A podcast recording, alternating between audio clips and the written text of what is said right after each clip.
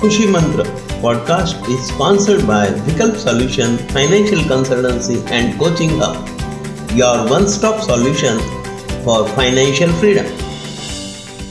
નમસ્કાર ભારતના પહેલા દિવ્યાંગ માઇન્ડ ટ્રેનર અને મોટિવેશનલ સ્પીકર શ્રી હાર્દિક કલ્પદેવ પંડ્યા દ્વારા શરૂ કરવામાં આવેલ પોડકાસ્ટ ખુશી મંત્રમાં હું કલ્પદેવ ઉર્ફે દેવેન્દ્ર પંડ્યા આપનું સ્વાગત કરું છું આજનો વિષય છે, તમારો ખુશી મંત્ર જાણી લો.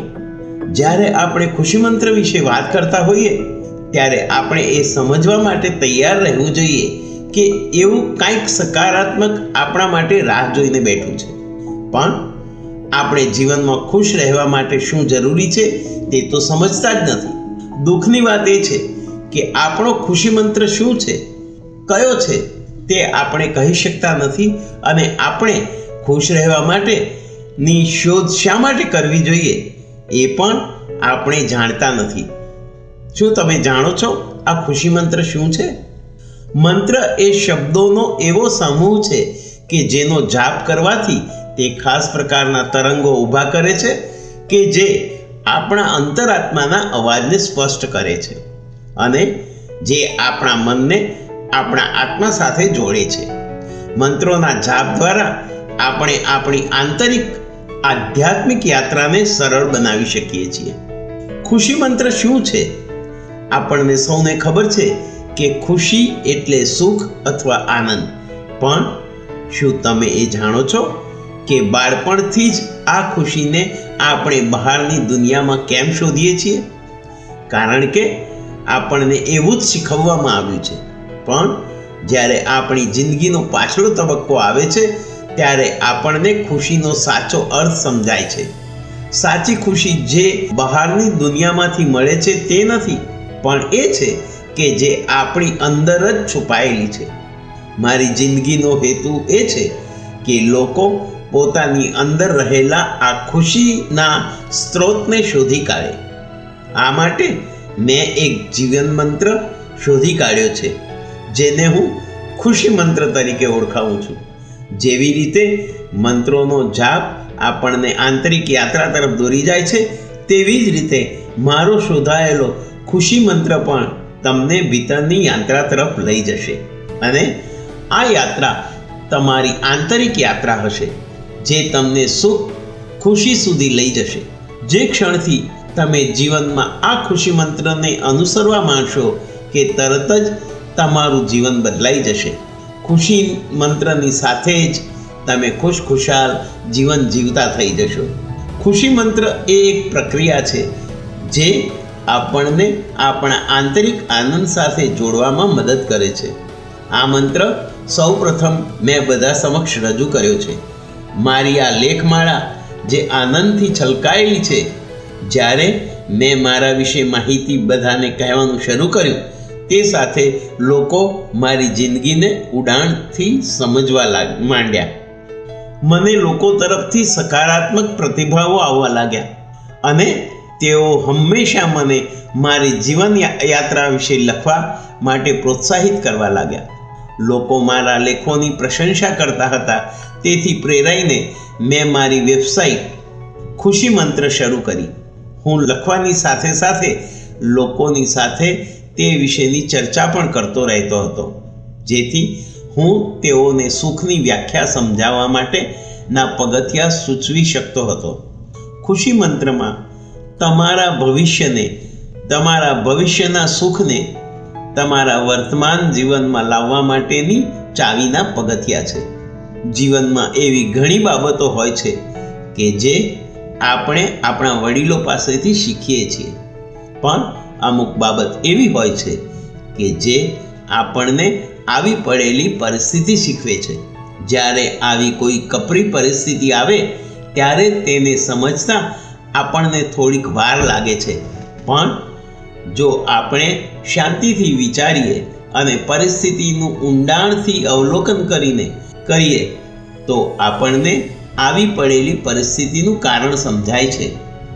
આવી પડેલી મુશ્કેલી પરિસ્થિતિનું સાચું કારણ ઘણા લોકોને સમજાતું નથી. અને તેથી તેઓ જીવનમાં સ્પષ્ટતાના સ્થાને ગૂંચવાડા ઊભા થાય છે. ખુશી મંત્રનું પહેલું પગથિયું એ છે કે મુશ્કેલીને સ્પષ્ટ રીતે સમજવી જોઈએ. એક વખત જો એ બાબત આપણા મનમાં સ્પષ્ટ થઈ જાય, તો ભીતર આત્મવિશ્વાસ જાગૃત થાય છે. આ આત્મવિશ્વાસ ખુશી મંત્રને સમજવાનું બીજું સોપાન છે.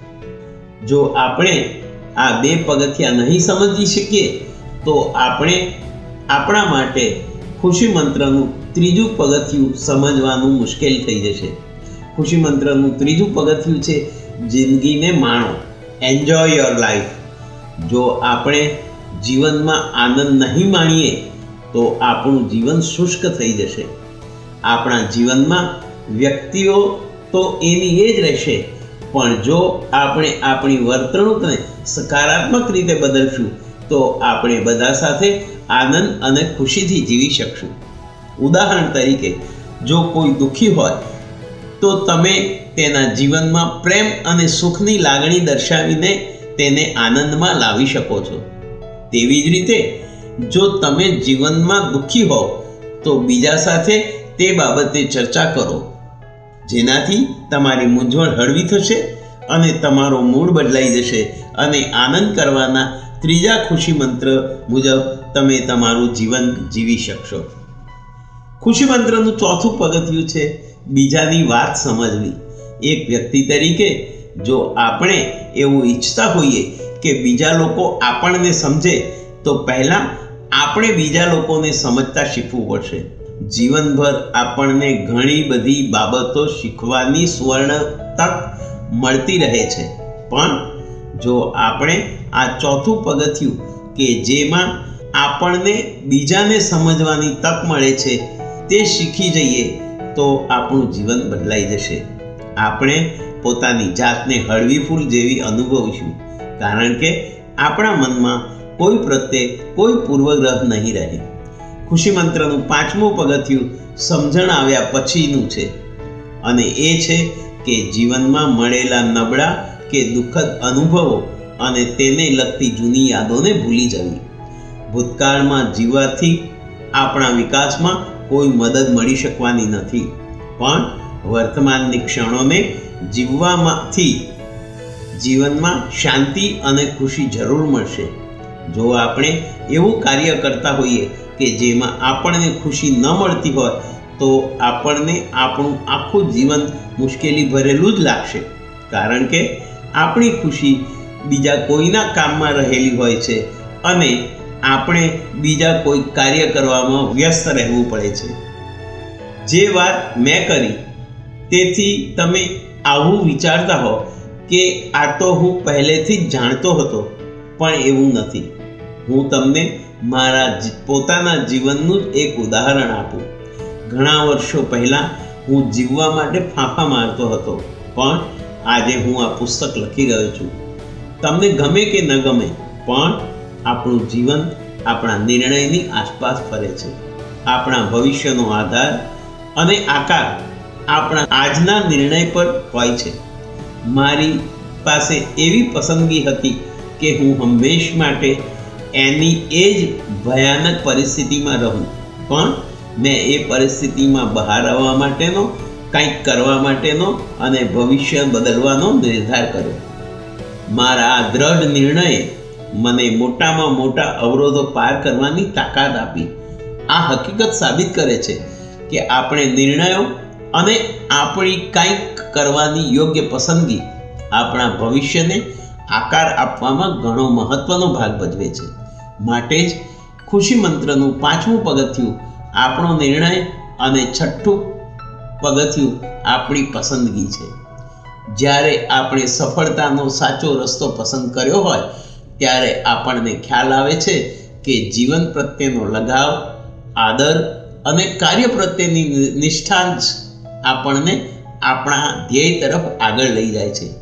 જો આપણે એક ધ્યેય નક્કી કર્યું હોય અને તેને મેળવવા માટે આપણે કંઈ પણ અને ગમે તેટલું કરવા માટે તૈયાર છીએ? આ સવાલ ઊભો થાય છે. અને જો આ પ્રશ્નનો જવાબ હા હોય, તો આપણું ધ્યેય પ્રાપ્ત કરવા માટેની આપણી પૂરી તૈયારી છે એવું સમજવું. આવી તૈયારી હોવી એ ખુશી મંત્રનું સાતમું પગથિયું થયું. મારી બાબતમાં આઠમો ખુશી મંત્ર હતો, મારી લગ્ની પેશન અને મારું ધ્યેય હતું. મારે મારી બીમારીમાંથી મુક્તિ મેળવીને તંદુરસ્ત જીવન જીવવું. મારે એટલા માટે તંદુરસ્ત બનવું હતું, મારે કોઈ પણ દવા ન લેવી પડે. મારા માટે પોતાને તંદુરસ્ત બનાવવો એક અઘરું કાર્ય હતું, કારણ કે હું દરરોજ પચીસ કરતાં વધારે પ્રકારની જુદી જુદી દવાઓ લેતો હતો. જો મારે આ કાયમી મુશ્કેલીમાંથી બહાર આવવું હોય, તો મારે જીવનની નબળાઈઓ પર વિજય મેળવવો પડે. આજે હું તંદુરસ્ત જીવન જીવું છું અને મારી શક્તિના પાયામાં ધ્યાન મેડિટેશન છે. દવાઓ નહીં. આ પરિવર્તન લાવવામાં મને ચાર વર્ષ જેટલો સમય લાગ્યો અને આજે હું એક પણ દવા લેતો નથી. ધ્યાનની સાચી પદ્ધતિ શોધવામાં મેં સખત મહેનત કરી છે. હું દરરોજ ધ્યાન કરું છું અને તેથી મારે દરરોજ જોઈતી શક્તિનો પૂરતો ડોઝ મને મળી જાય છે. પહેલાં તો હું દર બીજે, ત્રીજે દિવસે બીમાર પડતો હતો, કારણ કે મારું શરીર નબળું હતું. પણ આ વર્ષથી હું એવી પરિસ્થિતિએ પહોંચ્યો છું કે દરરોજના ધ્યાનને લીધે હું છ થી આઠ કલાક સતત કામ કરી શકું છું. એટલે કે મેડિકેશનથી મેડિટેશનની મારી યાત્રા, મારો નવમો ખુશી મંત્ર બની ગયો છે. આ મંત્ર પણ દરેકે શીખવો જોઈએ. અને દરરોજ સવારે તેનો ધ્યાન કરવાનો અમલ કરવો જોઈએ. મારા રોજે રોજ ધ્યાન કરવાને કારણે મેં મારું અવલોકન કર્યું તો મને ખ્યાલ આવ્યો કે મારા ચહેરા ઉપર કુદરતી સ્મિત છવાયેલું છે અને આ કુદરતી પ્રસન્નતા મારી ઓળખ બની ગઈ છે. ધ્યાન કર્યા બાદ હું દરરોજ જ્યારે ઓફિસે જાઉં છું અને નવા લોકો મળવા આવે છે, ત્યારે તેઓ મારા કુદરતી સ્મિતના વખાણ કરે છે. આ લોકો દર અઠવાડિયે અથવા દર મહિને મારી ઓફિસની મુલાકાત લે છે અને મારા સ્મિત સભર અભિવાદનને જોઈ તેઓ પોતાની બધી ચિંતા અને ઉપાધિઓ ભૂલીને મારી સામે સુંદર સ્મિત કરે છે. જો મારું સ્મિત બીજાને તાજા, ખુશ કરી દેતું હોય, તો વિચારો કે તમારું સ્મિત પણ બીજાને કેમ આનંદ ન આપી શકે? જ્યારે તમે ખુશી મંત્રના આ દસમા પગથિયાનો ઉપયોગ કરશો, ત્યારે તમને સમજાશે કે ઈશ્વરે આપણને ખુશ થવા માટે આંતરિક રીતે ઘણા કારણો આપ્યા છે. પણ આપણે માણસો જ એવા છીએ કે આપણે આપણી આંતરિક ખુશીની અવગણના ઉપેક્ષા કરીએ છીએ અને તેથી જીવનમાં હસવાનું ભૂલી ગયા છીએ. જ્યારે આપણે હર પળ સ્મિત સાથે જીવીએ છીએ, ત્યારે આપણી દરેક સમસ્યા એક તકમાં બદલાઈ જાય છે. આપણું સ્મિત આપણને એ વાતમાં સમજવામાં મદદ કરે છે કે પરિવર્તન ખૂબ જ અગત્યનું છે. મેં એવા ઘણા માણસો જોયા છે કે જેઓ કોઈ પણ રીતે કોઈ પણ ધ્યેય અથવા સ્વપ્ન વગર જિંદગી પસાર કરે છે. આવા લોકોનું જીવન એકધારી રીતે પસાર થઈ જાય છે. આવા લોકો પરિવર્તનનો સ્વીકાર કરતા ડરે છે અને પરિસ્થિતિથી ભાગી છૂટે છે. તેઓ પોતાની આરામદાયક પરિસ્થિતિમાંથી બહાર આવવા માંગતા નથી અને એટલે તેઓ પોતાનામાં વિશ્વાસ ધરાવતા નથી. અને આ છે ખુશીનો અગિયારમો મંત્ર, પરિવર્તનનો સ્વીકાર. એક વખત જો પરિવર્તનનો સ્વીકાર કરતા શીખી જઈશું, તો આપણું જીવન જાતે જ પ્રગતિ કરવા માંડશે. આપણે જીવનનો આનંદ લેવા માંડીશું. આપણને આપણી વર્તમાન પરિસ્થિતિમાં સુધારો કરવાની તક મળશે અને આપણે આપણી નક્કી કરેલી ઈચ્છા મરજી મુજબની જિંદગી જીવી શકીશું. મારી તમને સૌને વિનંતી છે કે તમે આ પુસ્તક ગંભીરતાથી વાંચશો તો તમે એ સમજી શક્યા હશો કે હું શું કહેવાની કોશિશ કરી રહ્યો છું. મહેરબાની કરીને તમે આ બહુમૂલ્ય માહિતીનો તમારા જીવનમાં ઉપયોગ કરજો. હું આ ટેકનિકનો ઉપયોગ કરીને મારી વિકટ પરિસ્થિતિમાંથી બહાર આવી શક્યો છું. માટે તમને ભારપૂર્વક ભલામણ કરું છું કે તમે પણ આ પદ્ધતિનો ઉપયોગ તમારા માટે કરો અને તેના ફાયદા સમજો. મારે ખૂબ અગત્યનો સંદેશ તમને એ આપવો છે કે મારો ખુશી મંત્ર વૈશ્વિક છે. આ ટેકનિક દરેક ઉંમરના માણસને લાગુ પડે છે. તેથી હું લોકોને આ ખુશી મંત્રનું માર્ગદર્શન આપીને તેમને તેમના ધ્યેય સુધી પહોંચવામાં મદદરૂપ કરું છું. અને એટલે જ આ પુસ્તક લખી રહ્યો છું. દોસ્તો, હાર્દિક કલ્પદેવ પંડ્યાના સ્વ અનુભવો સાથેની કરેલી આ વાત તમને કેવી લાગી એ મને જરૂરથી જણાવશો. આવતા એપિસોડમાં એક નવા વિષય સાથે ફરીથી મળીશું. ત્યાં સુધી મને એટલે કે કલ્પદેવ ઉર્ફે દેવેન્દ્ર પંડ્યાને રજા આપશો. જીવનમાં હંમેશા મોટિવેટ રહેવા માટે હાર્દિક કલ્પદેવ પંડ્યાની યુટ્યુબ ચેનલને સબસ્ક્રાઈબ કરવાનું ન ભૂલશો. Thank you